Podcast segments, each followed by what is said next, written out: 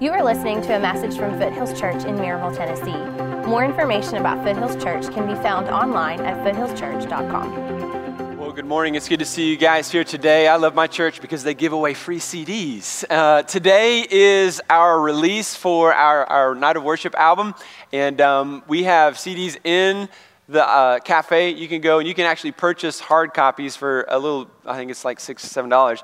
Uh, but you can go home today and download it for free. And so, as we said, we wanted to do this as a free thing. And so, you go to our website, foothillschurch.com slash now, N O W. You can download that and then you can have that for free. You can share that with whoever you want to share that with. Uh, but uh, just to kind of help us with costs, we printed some of these and made some of these hard copies for, for folks that maybe not uh, have a computer. I don't know. But um, uh, anybody want this for free for sitting up close? You, I'm going to kind of, I don't want to hurt anybody. Here you go. Good catch. See, people up front get rewarded. So it's not just spit, it's also free stuff. But, uh, we had the uh, Maryville College football team in the first service, so it was, it was awesome. Uh, they packed out this left handed section, and uh, it was incredible. So pray for that, the, Coach Hayes and the team this year. Um, they got a lot of cool stuff happening there. Um, and for us, we're in a series entitled It Matters. And so if you're a new person um, and, and uh, you're just uh, kind of getting used to the church, then this is a great series for you to be here. Um, a couple of things as we talk about this. If, you're, if there's like room in the middle of your aisle, if you don't mind just kind of scooting in and kind of opening up a few seats on the outside, uh, this is definitely a crowded service and um, there, will be some folks that'll be coming um, as we uh, continue to go. But anyway, it matters. And last week we talked about the it uh, being the vision. The why behind the what matters, right? So, the reason why we do certain things the way that we do them at Foothills Church really does matter. It's, it's not just because, you know, we, we came up with an idea. There's, there's, there's intentionality behind why we do the service the way that we do, how we do programming for kids and for student ministry and all that stuff. There's reasons behind that. And so, it really does matter. And when you look, read the Bible, you realize that the Great Commission, what Jesus told us to do, the last thing that he told his disciples, he said to go and make disciples disciples, teaching them everything that I have commanded you, and baptize them in the name of the Father, Son, and Holy Spirit. So that is it. I mean, that's the vision. That, that's the, the why behind the what. That's what drives us. That's what we're trying to focus on here. And uh, today, I want to move that conversation a little bit uh, further by talking about the system behind the scenes. Now, the system behind the scenes matters in church life. It matters in any organization. It matters in your business. Um, think about your business. You have a system for attracting new customers, for keeping new customers. Uh, you have systems, if you're a teacher, to um, uh, lead your class, to teach your class, to set rules and boundaries uh, for your classroom. And so we operate in and through systems as a people. God created us that way. He created our bodies to have a nervous system. He created the solar system. And so God works through systems. We as a church have a system that's, I think, important uh, because it allows us to move people from point A to point B to point C. And so that's really what I want to dive in today. The, the system behind the scenes matters because, you know, you're not going to see this system. I mean, you're not going to like be able to tangibly grasp this system. But when you begin to learn about it and understand it, then it makes more sense. And my hope today is that you would hear this and say, Man, I want to join. I want to partner. I want to dive into this. I want to see what God has for me. I want to see what the Lord wants to do in my life as a result of jumping into this. And so uh, that's our why, you know, this, this vision um, of, of, making disciples. And oftentimes there's, there's tension when people come uh, from other churches into our church when they have a different why. You know, if you come to our church and, and your why is some theological, you know, soapbox you want to stand on and teach, and, you know, that's not what we're about. We're, we're, we're about making disciples, you know. If your why is to cause div- division and criticize and those kinds of things, that, you know, that's not going to fly here because we are focused on the vision. Anytime you have a different why, things just don't fly, you know. And that's true in your family, it's true at work, you know we need alignment, we want focus, and we want we, we don't want the enemy to distract us, which then will divide us and then lead us to discouragement uh, and then lead us to a defeated ministry, a defeated life. And we don't want the enemy to do that. We're not going to give him room for that. And we want to fight against that. So we want clarity, we want unity uh, as a church and as uh, a mission. Uh, when you think about um, how God is, is operating um, in churches all across the country, here, here's one thing that every church struggles with um, all leadership in church, whether it's pastoral leadership or if it's volunteer leadership, we will tend to gravitate towards keeping people rather than reaching people.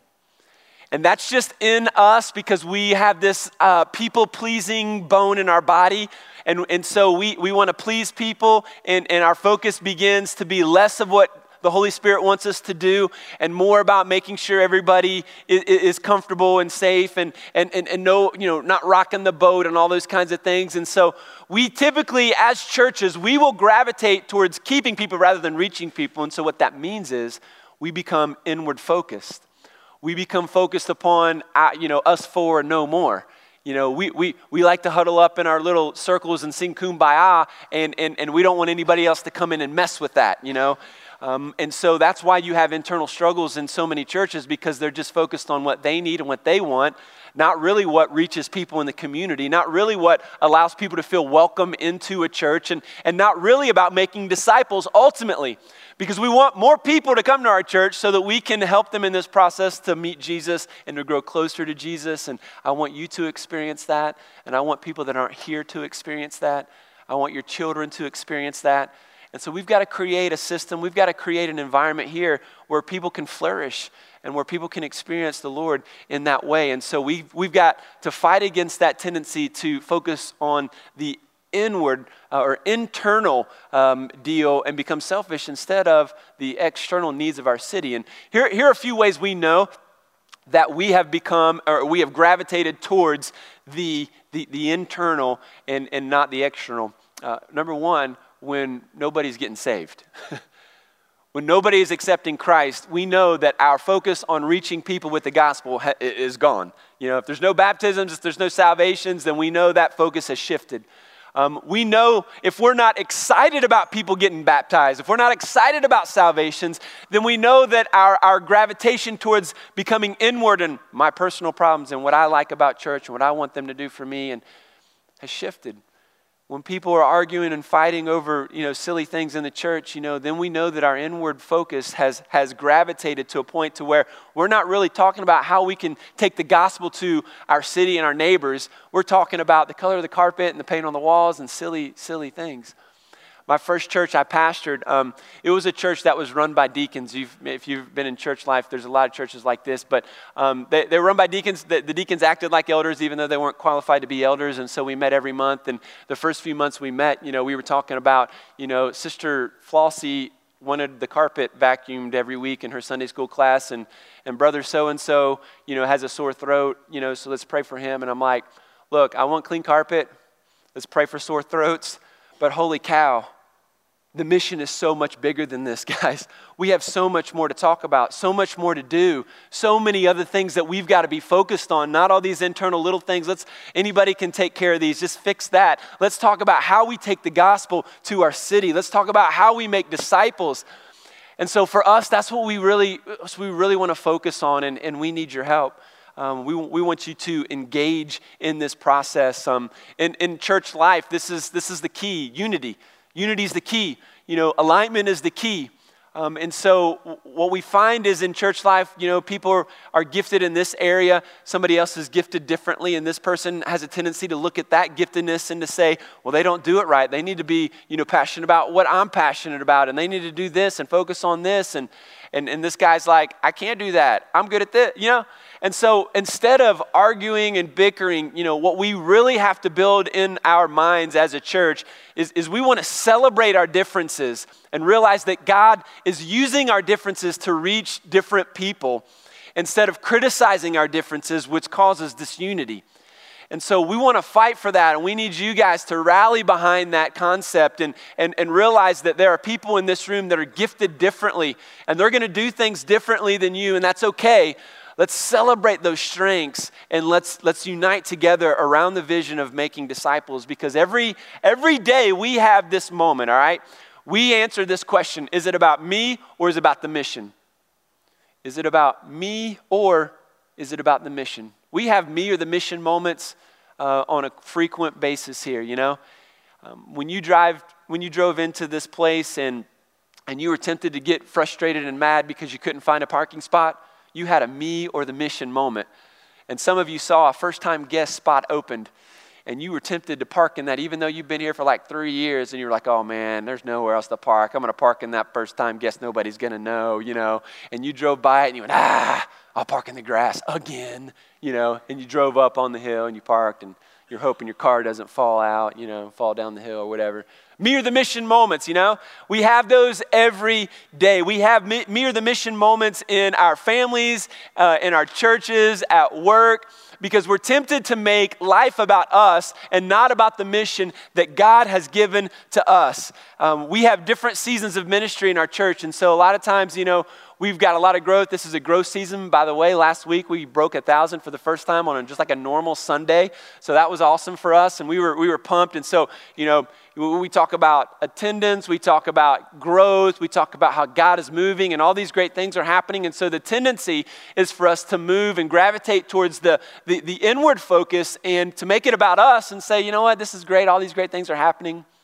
So we could just coast now. We've arrived, things are awesome me or the mission moment? Or do we step, step back and say, okay, God's, God's opening up the floodgates right now. God, how can we continue to pursue your mission? And how can we continue to make more parking and more space? And, and how, do we, how, how do we continue to meet needs in our community? And God's bringing people just like you around our, uh, you know, the, the leadership and around the other ministries uh, with gifts and skills and talents. And uh, we want to know what those are so that we can, we can do different things in our city and in our community.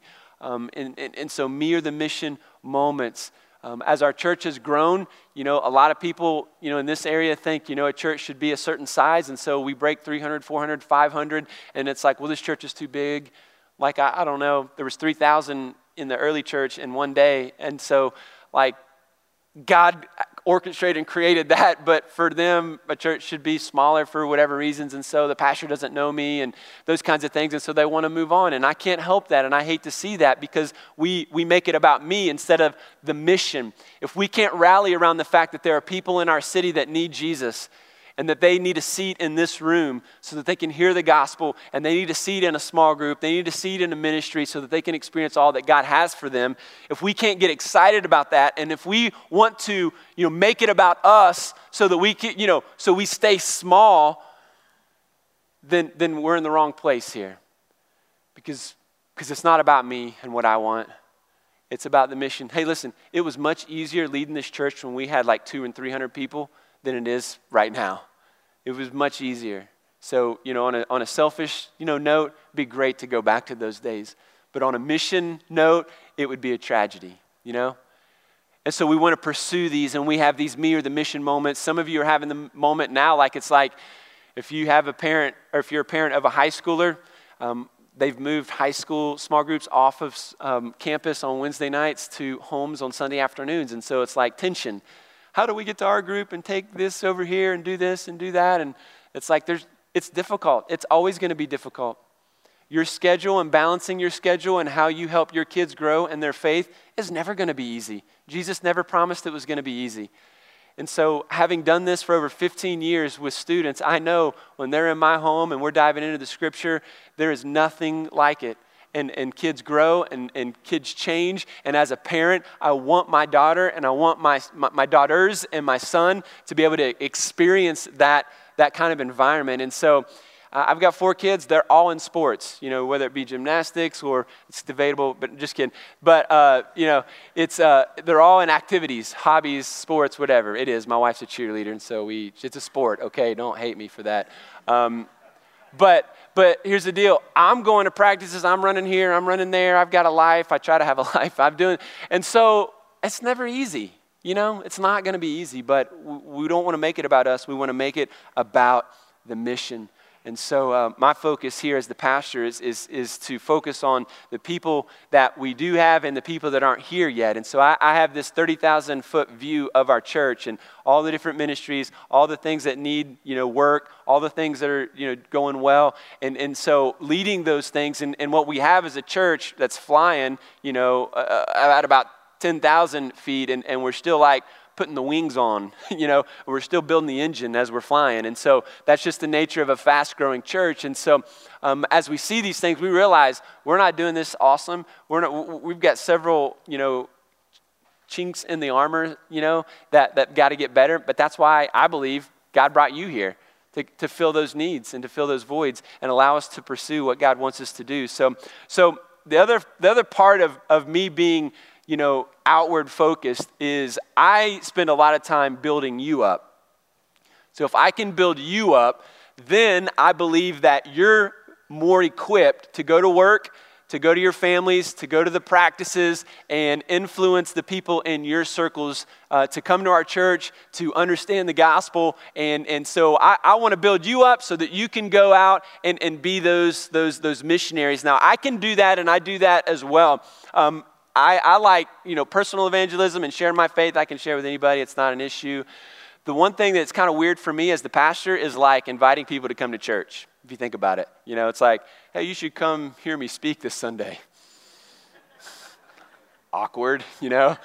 It's like, it's just so weird for me. I, I just don't, you know. So, you know, so, so what I'm saying is to get people to come to the church, you're the, you're the people that are going to do it, and you're the people that are doing it and uh, we want to continue to see that. So um, we talk about um, all of these different um, issues. There's, there's, you know, we talk about kids programming. Talked a little bit about student ministry. When we look at kids programming, why don't we do a Wednesday night deal? I get that question. We should do a Wednesday night deal. My last church did a Wednesday night deal, and I was like, we don't do a Wednesday night kids deal because programming wise, because schedules are busy. And so here, here's our system. Our system is to dive into children on Sunday morning and we've got small group leaders and we've got caring adult leaders that are over there right now teaching the gospel and pressing in and, and pouring into your kids. And then they're going to give you a, a, what we call a parent cue. Um, and then there's also a parent cue app. And so you're going to you're going to take that information and, and how about on Wednesday night, instead of dropping your kids off at some program where some stranger is forcing them to memorize scripture so that they get candy, Instead of that, we're, we're actually doing our job as parents and we're taking that Wednesday night hour slot and we're eating together and we're, we're playing together and we're playing board games. And then, oh, by the way, here's the app and here's some questions. And let me dive into these questions and what you're learning and what you're reading about. Let's talk about it further. And as a parent, now I can disciple my kids as God called me to. See, that's our system. And so there's a system behind the scenes that's working, and that's just one example of, of, of what we believe is a better system. It's a better way to develop disciples uh, when mom and dad are taking ownership for their kids' spiritual life. And so, um, what does our strategy look like? So today is different, you know. You've already kind of felt that out already, but today's a little bit different. If you don't know about this, this is perfect for you. If you know about this, but you're kind of disengaged, this is great for you. Uh, but our system, our structure, the system behind the scenes is what we call the journey. And the journey is our process to help people move closer to Jesus. All right? And so, so there's, there's God's part, there's your part, and then there's, there's our part. So, my part as a disciple maker is to create the system, to press into people, build relationships, share the gospel with them. You know, God's going to do his part. He does the convicting, he changes lives. It's his spirit that moves in us. And then there's your part. And only you can do your part. Have you ever wanted somebody to stop doing something and to grow or to quit sinning? You're like, man, I wish they would just, and I've done everything I can. And you're just like, er. At the end of the day, I can't force you to do that, you know? Only you can allow the Holy Spirit to soften your heart to, to, to move you closer to Him. So, so here's our system. It's called the journey. Um, and as we talk about the journey, we realize that everybody is on their own personal journey um, and, and their walk with God. And for us, it starts with base camp. Um, if you know anything about Mount Everest, highest mountain range or highest mountain peak in the world, and uh, this is this is kind of the, the, the structure for climbing Mount Everest. It starts with base camp. For us, base camp is, is getting to know who we are as a church. So you get to know pastors. We talk about our vision. We talk about our doctrine. We talk about what it means to be a partner, a partner with us, attends church, um, attend, you know, serves in a ministry, and is in a small group. And so that's just kind of what a partner does. They take ownership in the mission of the church. And, and so that's kind of where we talk about that. Camp two is the second step of the journey. And camp two is where we talk about the, how God designed you for ministry. So it, it, it's where you can discover that that calling that God has placed in your life. The word design stands, each letter, it's an acronym, stands for something. The D stands for desires because we all have different passions and desires. I love basketball, I love sports. God has used sports in my life to reach people for Christ. I don't like knitting, I'm not a knitter. I'm not going to be in a knitting ministry. Maybe God's calling you to do that to reach people, not me. Not, you know, that's going to be your thing. I'm glad you're here. Um, so, so my desires play a huge part. My experiences play a huge part. Um, I was meeting with somebody this past uh, week, and, and their experience was drug addiction and how God has brought them through that. And so now he, um, in, in, in his ministry, is using that experience in his life and how God has rescued him to start recovery groups in our church uh, uh, starting in the next few weeks. And so, so using experiences, God rescues, saves, and we use those. And then the S is spiritual growth. So, how do we grow spiritually and, and, and where are you at emotionally involved in the spirit? And we, we, we talk about that. Um, what's next? The I um, stands for individual personality. So, your individual um, uh, style is, is how God has gifted you in your personality. And your personality, connected with all these other things, make you who you are. And it's important to know your personality. Um, 99% of the things you fight about in your marriage uh, largely have to do with your personality. And just knowing that kind of helps you interact with each other. And so, um, if nothing else, Camp 2 will help your marriage. Um, individual style, the G stands for gifts. And so, your spiritual gifts. Every believer has a gift, but what is yours? You may have many. You know, well, well, how, do you, how do you flesh those out and, and use those in the kingdom? And that's an important thing to, to, to know. And then the N stands for your natural abilities. So we have natural giftings, like some of you are athletic, some of you are mu- musically gifted, some of you are, are organiz- organized or whatever. And so those natural abilities. And so when you take that entire design together and you, you think about it and you talk about it, and then someone walks you through it, then you're able to know exactly you know, the place that God wants you to serve and, and, and, and where. And so, Camp 2, big, big, big class for us. Um, camp 3 is the next step. Now, as a believer, um, if all you do is come to church and you don't talk about some bedrock foundational principles of how to follow God, uh, then, then you're, you're missing out. Um, for instance, in Camp 3, we, we teach five basic classes. And one of those basic classes is just how to handle conflict. Because in the church world, there is conflict. In your marriage, there's conflict. At work, there's conflict. And in general, we're bad at conflict. You know, we, we want to run from it. We don't know how to handle our emotions through it. Um, and so we're just bad at it. So in this class, we're going to teach it in, in a couple weeks here. Um, and so we, we teach how to handle conflict. We, we talk about um, how to study the Bible, um, how to pray. Um, these are just basic things, but when you think about it, nobody actually taught us how to do that as a kid. We've heard some sermons on it and they're kind of rattling around, but nobody's actually just kind of sat down and said, no, here's a way to do it. Well, Camp 3, we help people kind of um, understand what that looks like, how to share the gospel, how to lead your family or, or the others. And then finally, the, the, it's not the last step, but the next step, the top of the mountain, is, is, is what we call summits. And summits are divided into two areas there are life summits and there are leadership summits. So, a life summit is the big moments in your life, like when you are having a baby, for instance. So, we have a class, this is your first child. We've got a class where we teach you about parenting and, and, and understanding how to be a godly you know, father or mother and what that looks like. And, and so, we teach that course, and then, then we celebrate that course by uh, dedicating your child to the Lord here on a Sunday morning. Um, and so, every major life stage is, has a life summit. Um, it goes from being single, how to be single and, and honor God, uh, to marriage, to birth of a baby, and then it goes all the way to like uh, leading your child to Jesus. It goes into parents of middle schoolers. I'm a parent of a high schooler, um, and then finally the empty nest um, area. And so, so what we what we're doing is teaching in all of those different life stages, and so that's a life summit. Um, for instance, if you're a parent of a middle schooler, um, or uh, let me just back up. If you've got a third, fourth, or fifth grader, this is, this is really important for you. So, like the spring and summer before their sixth grade year, we do a course um, for um, a parent of a middle schooler, and so we teach you how to share sexuality with your with your student, with your fifth grader, rising sixth grader, and and so um, we we uh, give you material take them on a little weekend trip, share all that stuff, so it's not weird and awkward, and and um, really help equip you to do that. And so that's just a life summit that we think is important because let's just face it, as parents, we don't know what we're doing when it comes to that one, right? You know, I, that was a really awkward conversation with dad that day. And, um, you know, I don't want to get into it, but gee whiz, it was weird. And, and some of us are continuing that, that train of thought. So, you know, with the Life Summit, we believe that will help. Leadership summits, same general concept. If you're in leadership at our church, those leadership summits are coming on a regular basis where we're helping you develop as a leader. And um, at the core of all of these is our small group ministry. It's our small group ministry. And so when we, when we look at small groups, we, we realize that I can, I can be in a small group having not become a partner of the church. I can be in a small group without going to base camp and all these things.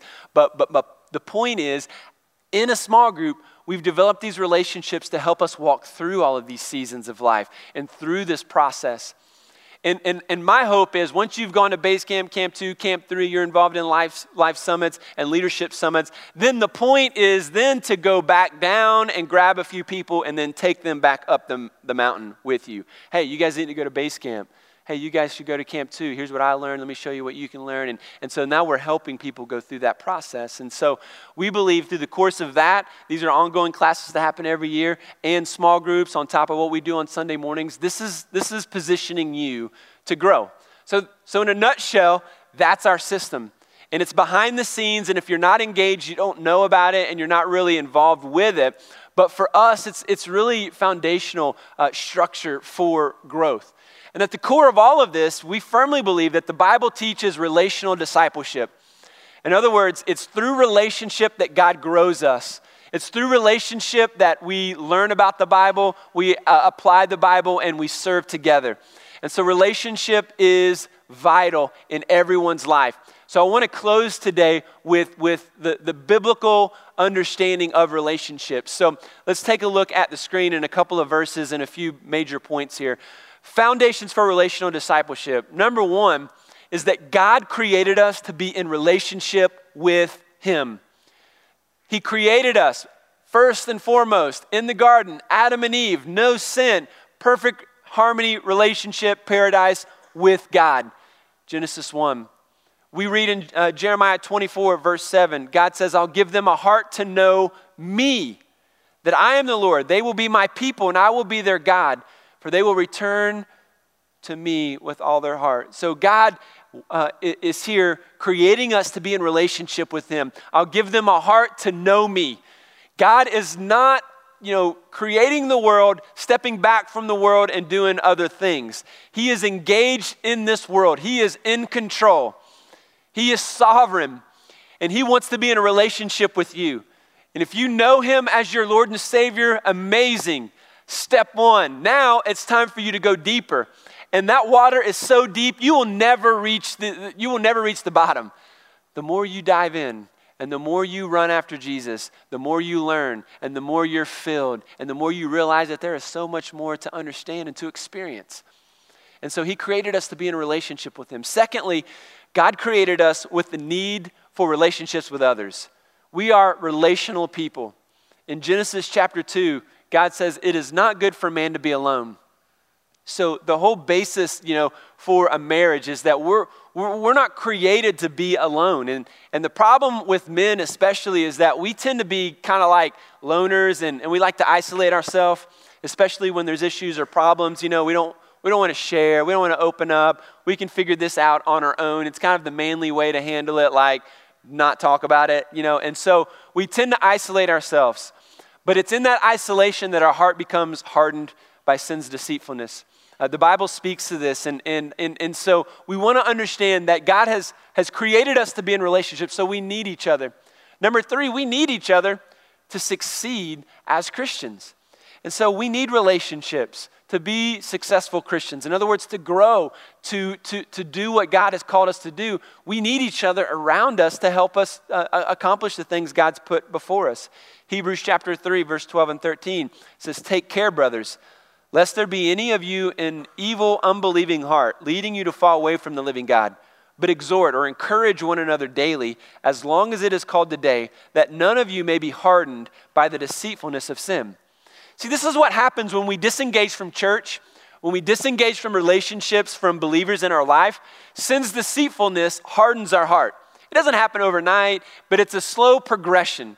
And some of us have experienced it. We stepped out of the church, and the next thing we knew, you know, we, we were becoming hardened. And, and so we didn't want to go to church. We didn't want to be around the things of God. We didn't want to grow. We didn't want these things. And now God has brought some of you back. God has reinvigorated your passion for Him. And so you're here. And so it's like some of that hardness is being chipped away. And we're all still dealing with that. And that's why we need other believers in our life to encourage us, not once a week, but daily, we need this encouragement to follow and trust God and what He's calling us to do. Number four, the Christian life hinges.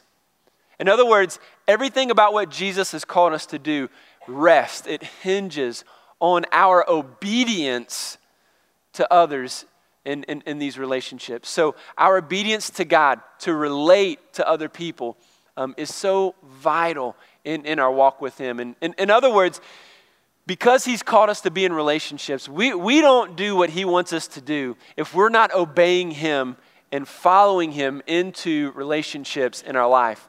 Let me give you several scripture that, that support this because it's all throughout the Bible, uh, especially in the New Testament, but even in the Old Testament. In Micah 6 8, it says this He, God, has showed you, O man, what is good. And what does the Lord require of you? Good question to answer today. What does God want from you today? As our Creator, what does He want you to do? Well, to act justly and to love mercy and to walk humbly with your God. Great verse. Act justly toward who? Other people. So God's calling you to act justly towards other people. So that takes relationships. To love mercy. Love mercy for who? How about the unborn children? About the alien? How about the, the, the, the least of these? So he's calling us to, to be in relationship, to love mercy for other people, and to walk humbly with, with your God. And so to walk humbly with God, that means it's not about me, it's the mission. So, so here we see very clearly God wants us to be in relationship to, to be able to accomplish these things. You look at Galatians 5:22, these are the fruits of the Spirit love, joy, peace, patience, kindness, goodness, faithfulness, uh, gentleness, self control.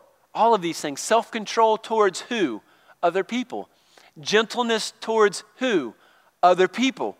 We look at all of these things. Patience towards who? Patience towards other people. So, if we are following Jesus, if we're growing in Him, then these fruits of the Spirit are bearing fruit in our life towards other people. This is key. The Ten Commandments are summed up by Jesus in Matthew 22. Somebody came to him and said, Hey, what's the greatest commandment? And Jesus said this He said, To love the Lord your God with all your heart, mind, soul, and strength. That's our relationship with God. And then he follows that statement with, This is the first and greatest commandment. And the second is like it. What is it? Love your neighbor. Yeah. Love your neighbor as yourself. So the, the, whole, the whole point he sums up with our relationship with God and our relationship with other people. You cannot be obedient to God today and not be in relationship with other believers. That's why church is so valuable. It's so important. It's, it's a necessity in our life to engage in what God is doing. And in John chapter 17, we're going to be there in several weeks as we go back to John and uh, finish up John. By the way, John finishes John chapter 20 on Easter Sunday this year. I cannot wait. Perfect timing. It's going to be awesome. Um, in John chapter 17, verse 23, Jesus is praying for us. And as he's praying for us, the one thing that he prays for is unity between us. And he says that the way that the world is going to know us is, is by our unity and our love for one another. You read that chapter today, it's amazing. In John 17, 23, he says, May they be brought to complete unity to let the world know that you sent me and have loved me. In other words, how does the world know that you sent me and loved me? By our unity. That's why we've got to fight for unity. That's why we got to fight for the right relationship. That's why we got to fight for these things and love each other and understand how to handle conflict and all these wonderful things. Because if we don't, then we bicker and fight and argue and leave, and then the world doesn't know Jesus. So is it about me or is it about the mission? So that's what we got to focus on. Turning your Bibles to Acts chapter 2. I'll close with this because Acts 2 really gives us the picture for what we're trying to accomplish in the church today. Um, and we do that ultimately in our small groups. This is our large group gathering that pumps us up, builds us up. We worship together. This is a relational environment. We've got some cool things that are happening in the coming weeks. They're going to make it even cooler and, and, and, and, and, and much more um, uh, relational. But, but at the same time, if all we experience um, as far as church is sitting in rows, then we're not fully engaging in everything that God has for us. And so, so relationships are key. In verse 42 of Acts chapter 2, this is the early church, and this is what they do. This is what we want to model. It says that they devoted themselves to the apostles' teaching and to fellowship. So, discipleship and fellowship is a big part of church. Like, like learning, the educational part of the Bible is an important part. It's not the only part, but it's an important part. Fellowship is an important, valuable part. Not the only part, but an important part. That's the relational side of things here. And they broke bread and they prayed together. Prayer, huge part of what it means to be a New Testament church. Verse 30, 43, and all came upon every soul, and many wonders and signs were being done through the apostles. And all who believed were together and had all things in common. And listen to this. And they were selling their possessions and belongings and distributing the proceeds to all as any had need. So this is what this is what we do. So so in our small group, and I've got several stories of this where there's a need in the group and instead of calling the government, instead of calling whatever, they share the need in their small group, and then the small group meets that need. I mean, that's what the New Testament church is all about. You know, usually in, in other church models, it's everybody calling the pastor to, hey, fix this and do this. While I would love if to be Superman and to fix all of your needs and to meet all of your needs, I wish I could do that, you know, for my wife, first of all, but, but I can't. Um, but I would love to be able to do that for everybody. The reality is, in our system, our small group shepherds each other, cares for one another, and shares with one another. And so when there is a need, man, I'll sell what I've got so that I can give you some, some, some funds so that you can make that happen for you. And so, so that's, the, that's the concept of what we want to get, a, get through. And some of you, you know, want that, need that. 2,000 years ago when Jesus came, there, there were men and women that had this desire to, to, to, to have this need filled, and only Jesus could fill that. They were hungry for authentic relationships then, just like we are hungry for it today. Verse 46, and day by day, attending the temple together. They went to church every day. Anybody want to sign up? No, we're not gonna, that's not going to happen. But, but, but I tell you what will happen. Being in relationship together, encouraging one another together, sharing with one another together, that's the church coming together via cell phone, text message, hanging out for breakfast, lunch, all those great things. That's the church coming together uh, throughout the week. They broke bread together in their homes. They received their food with glad and generous hearts and praising God and having favor with all people. So, so there was worship taking place. They were praising God. So, yeah, the, the gathering together is important to praise God, and we do that here. You do that in your group as well and having favor with all people, and the Lord added to their number day by day those who were being saved. So, uh, uh, evangelism is taking place. We're inviting people to our small group. We're inviting people to hear about the gospel on Sundays and in our small groups, and, and people are accepting Christ. And, and this is what the New Testament church is, is, is all about. This is what we want to be about. This is what we strive for. And, and, and, and loving God and loving others through authentic, intentional relationships, Christ centered relationships, is what we are after here. Jesus made disciples this way. He spent his entire ministry with 12 dudes that he just lived his life with.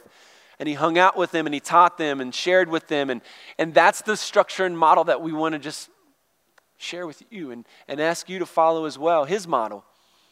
And as we do, we believe that people are hungry for that authentic relationship. People are hungry to be um, involved in what God is doing and, and embrace the Spirit of God in their life, to, to meet those needs of first and foremost salvation, but then also those relational needs that, that God created us for. And now, listen, when we talk about this stuff, when we talk about small group, when we talk about engaging in this process, listen, I know you've been hurt before. I have too. People hurt us people break trust with us. And then what we do is we tend to kind of build that shell back up and we build that wall up and then we want to isolate ourselves again. And that's exactly what Satan wants you to do. He wants you to build that wall up and he wants you to isolate yourself. Because he knows that if he can isolate you from the rest of the flock, you know, he, he, can, he can tear you to pieces. You know, just like a wolf would attack a, a, a, a flock of sheep, and, and what they would do is they would, they would together as a team, they would try to isolate and veer one of the weaker ones off or just get one out of the flock. And then they can, they can have their way there. That's what the enemy wants to do with you. And so we've got to re engage you. You've been hurt before. I get it. You, you, might, you, you may be hurt again in the future. There's no promises there. I, I, that's just how God uses us to grow even further. But at the end of the day, it's worth it. It's worth it to re engage. I understand that um, it's out of your comfort zone to be in a small group. It's, it's out of your comfort zone to join this journey and to take these classes and to do this because you're kind of used to just doing your own thing. I, I get that. But listen, you never grow inside your comfort zone. I mean, look at your life. Has there ever been a growing season in your life where you've just been comfortable and God has just been blowing you up, you know, just doing awesome things? The only time God is, is, is growing us is when we're outside of our comfort zone. And so that means we gotta, we've got to engage in the process. We've got to get involved in a small group. I'm just telling you this because I believe God wants to change your life. I'm telling you this because I believe God has much more for you. And I understand that you're busy. I'm busy too. I, I get that family, all the stuff. I get that. But at the end of the day, here's my final thought for you. Outside of raising your family to love and serve Jesus, there is nothing more important that you will ever do in your life than be a part of a church that is making disciples. I read the Bible from Genesis to Revelation, and there is nothing that God says that is more important than raising our family to love Jesus and serving Him in our church to make disciples. There's nothing. So chase that rabbit as far as you want up the, the, the ladder of success. Chase whatever money, chase whatever relationship, chase whatever dream you have. But at the end of the day, if that ladder is not leaning upon the ladder of Jesus Christ, you will be empty. So why not engage? Why not take that step today to jump out of your comfort zone and experience Jesus like never before? We're going to take communion this morning, and our folks are going to um, pass out the bread and the juice. And as always, the scripture teaches us that when we take it, we want to confess sin, we want to restore relationship with God. And as we restore that relationship with God, we take the bread, knowing that the bread represents the broken body of Jesus and that the juice represents the blood that was spilled out for the sins of many. And so the band's going to come after I pray, lead in a song. And as you guys receive this, um, you take it on your own. Uh, we're not going to say, okay, time to take it. Just when you get it, you pray, you do your thing. When you're ready, you take it. We'll, we'll close with this song, and then we'll be dismissed. And I want to encourage you today. Going to the Small Group Connect doesn't mean that you're committing to anything. It just means that you're taking that baby step of, of joining a group and, and of finding out more information. And so take that baby step, learn a little bit more. I always tell people to test drive small groups. You guys can come on. And matter of fact, go ahead and, and start passing. Take that baby step and, and, and, and, and just, you know, begin to learn a little bit more and test drive a few groups. You may not like them. You may have to try a couple more. Whatever it is, I believe God wants to do something great in your life. I'll pray. You guys can pass. God, we thank you for your love. We thank you for your, your grace and mercy. And today, as we sing and as we close with communion, may we remember your broken body. May we remember the blood that was spilled for our sins. And God, we lift up this time to you and for you. And I pray for everyone in this place that they would take that step. In Jesus' name, amen. Thank you for listening. More information about Foothills Church can be found online at foothillschurch.com.